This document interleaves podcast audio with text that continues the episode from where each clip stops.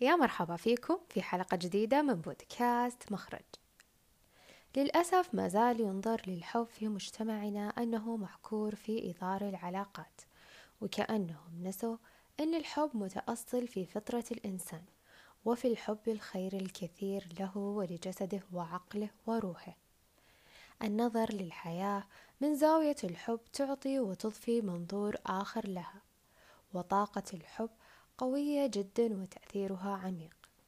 لما يكون التركيز على ما تحب فإن الهرمونات المسؤولة عن الحب والسعادة تغرق الدماغ بكميات كبيرة من الهرمونات. هذه الهرمونات تمنح الجسم طاقة مهولة لتحمل الضغوط وأعباء الحياة. يقول الدكتور وليد فتيحي أن الإنسان مهيأ للشفاء الذاتي ويستطيع أن يشفي نفسه من الآثار السلبية الناتجة من الضغوط النفسية بكل أشكالها.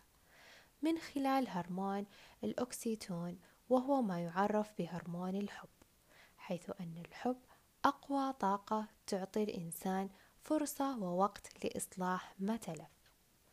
يولد الإنسان بفطرته مهيأ للتواصل الاجتماعي وعلى قدر تواصل الإنسان بأصول الحب مع الآخرين على قدر ما يكون صحيحا نفسيا وعقليا وجسديا.